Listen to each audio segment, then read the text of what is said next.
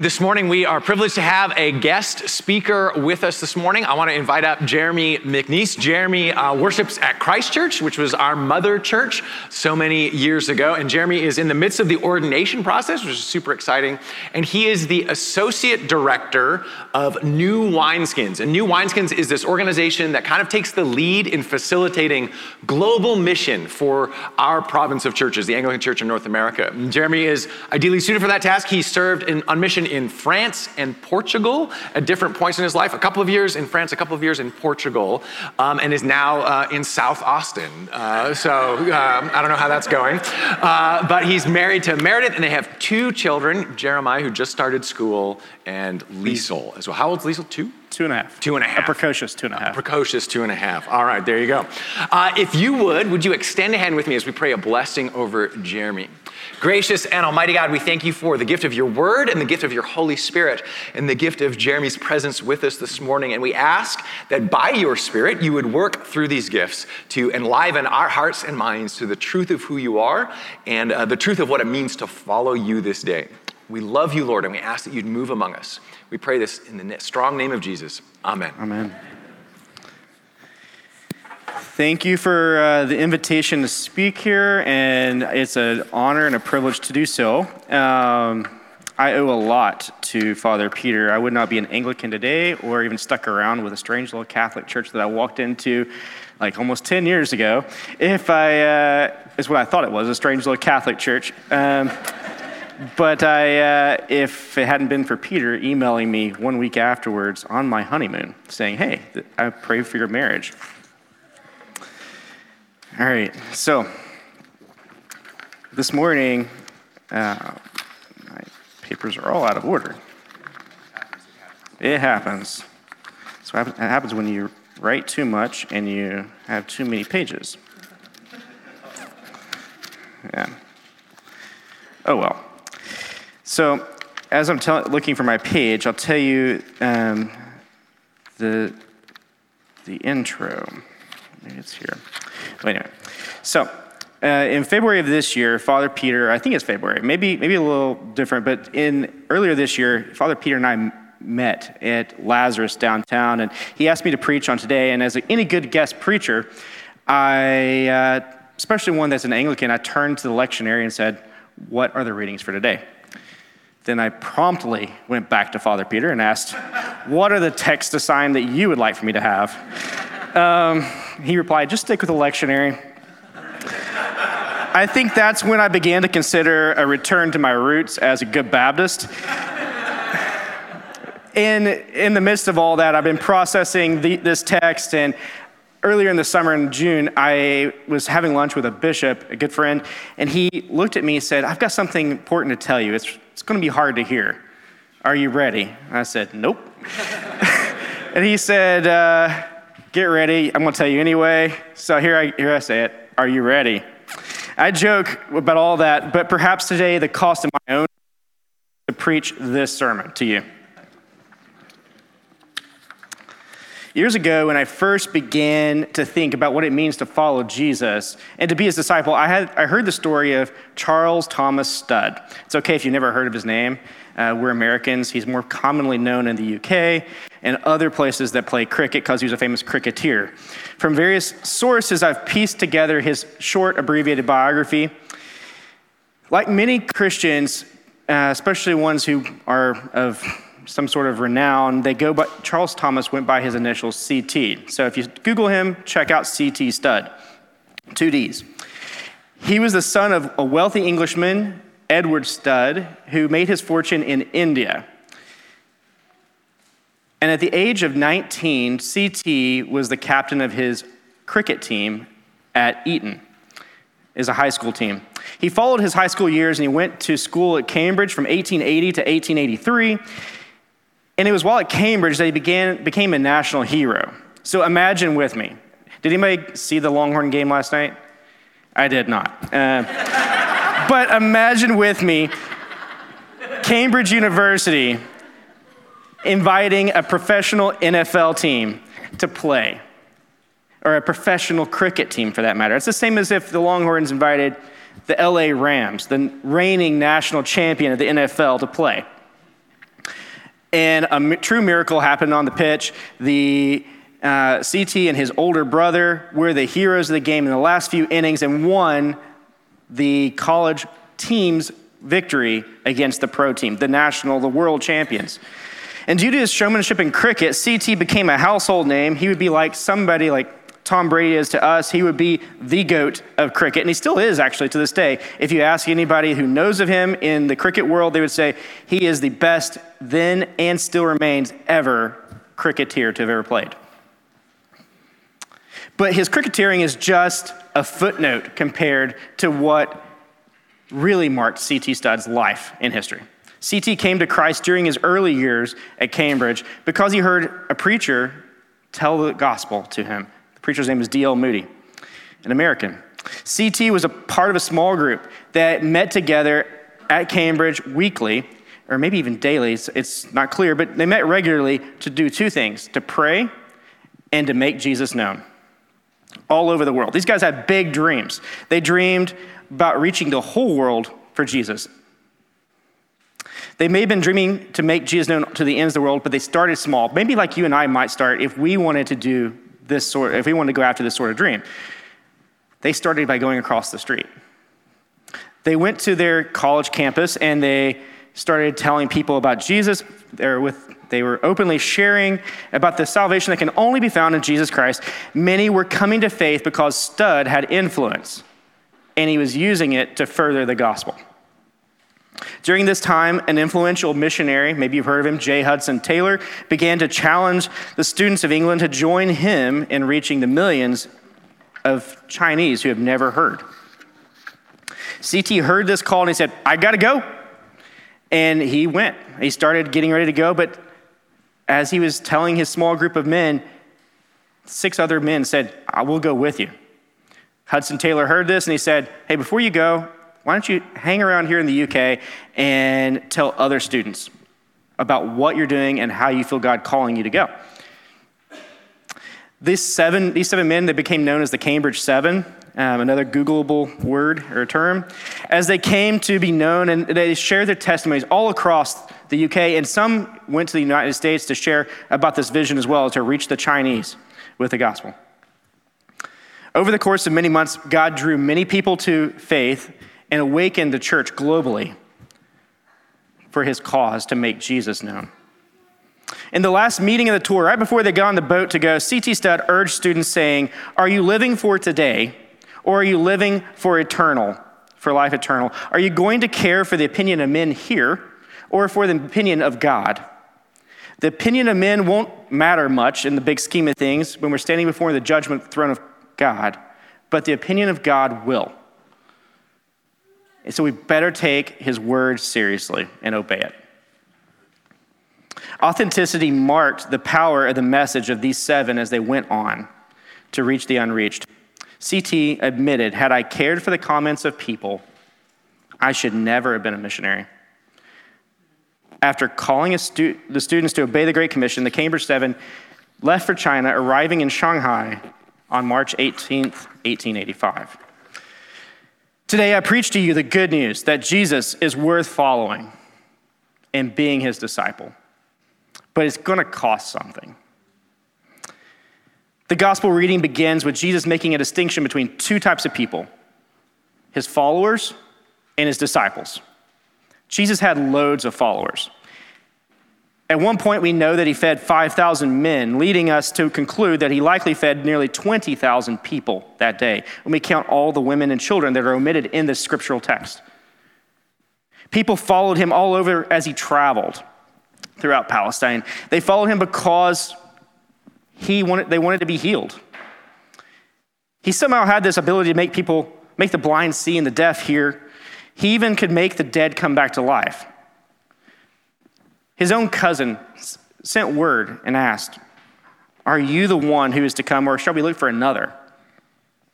And Jesus answered, go back and tell John.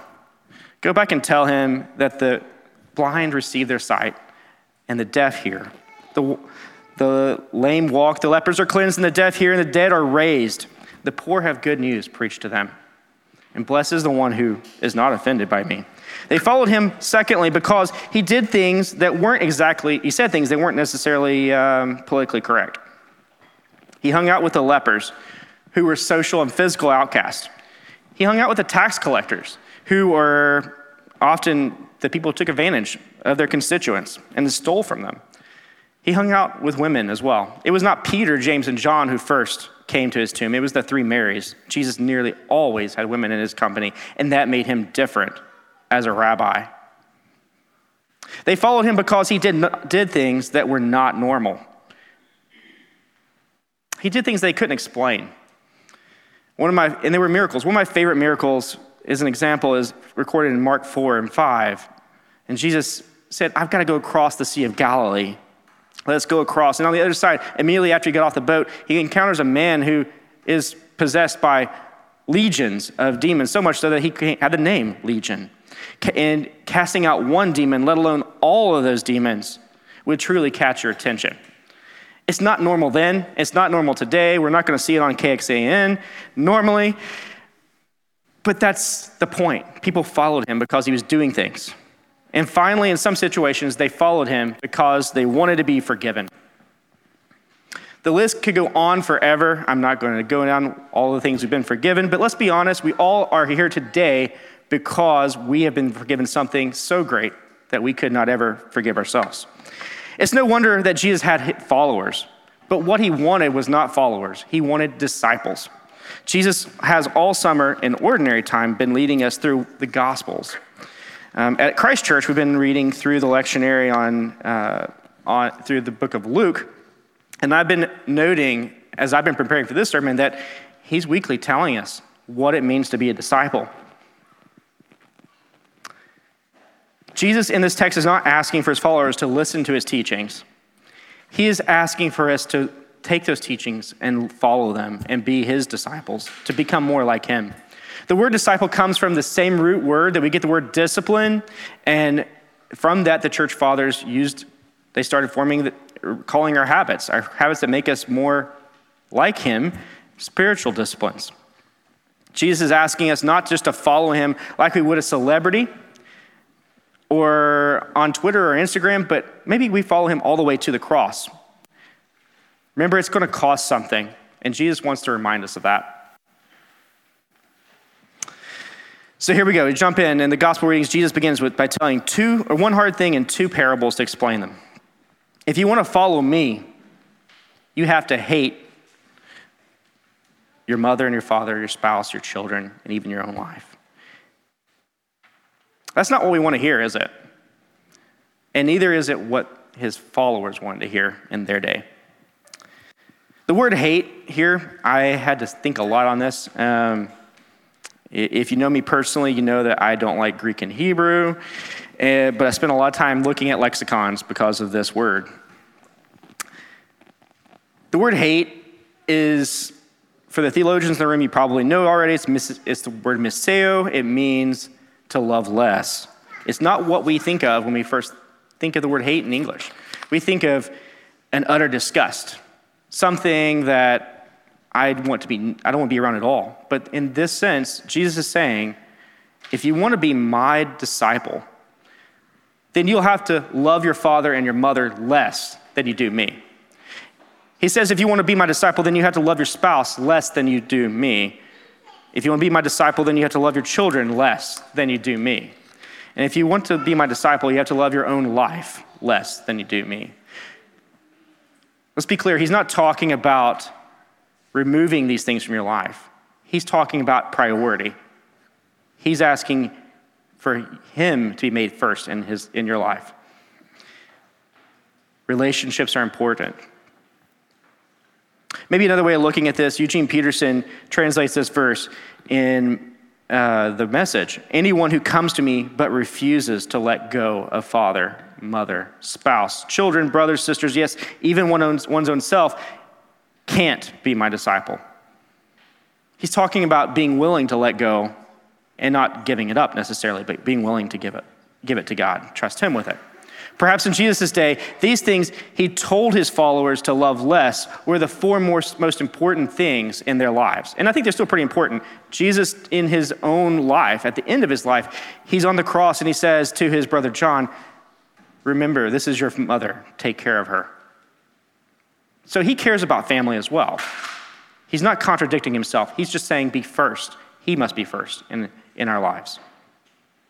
As Peterson points out, the issue is not giving up something, it's refusing to let go. Jesus is very direct when he asks us to let go of something and give it away.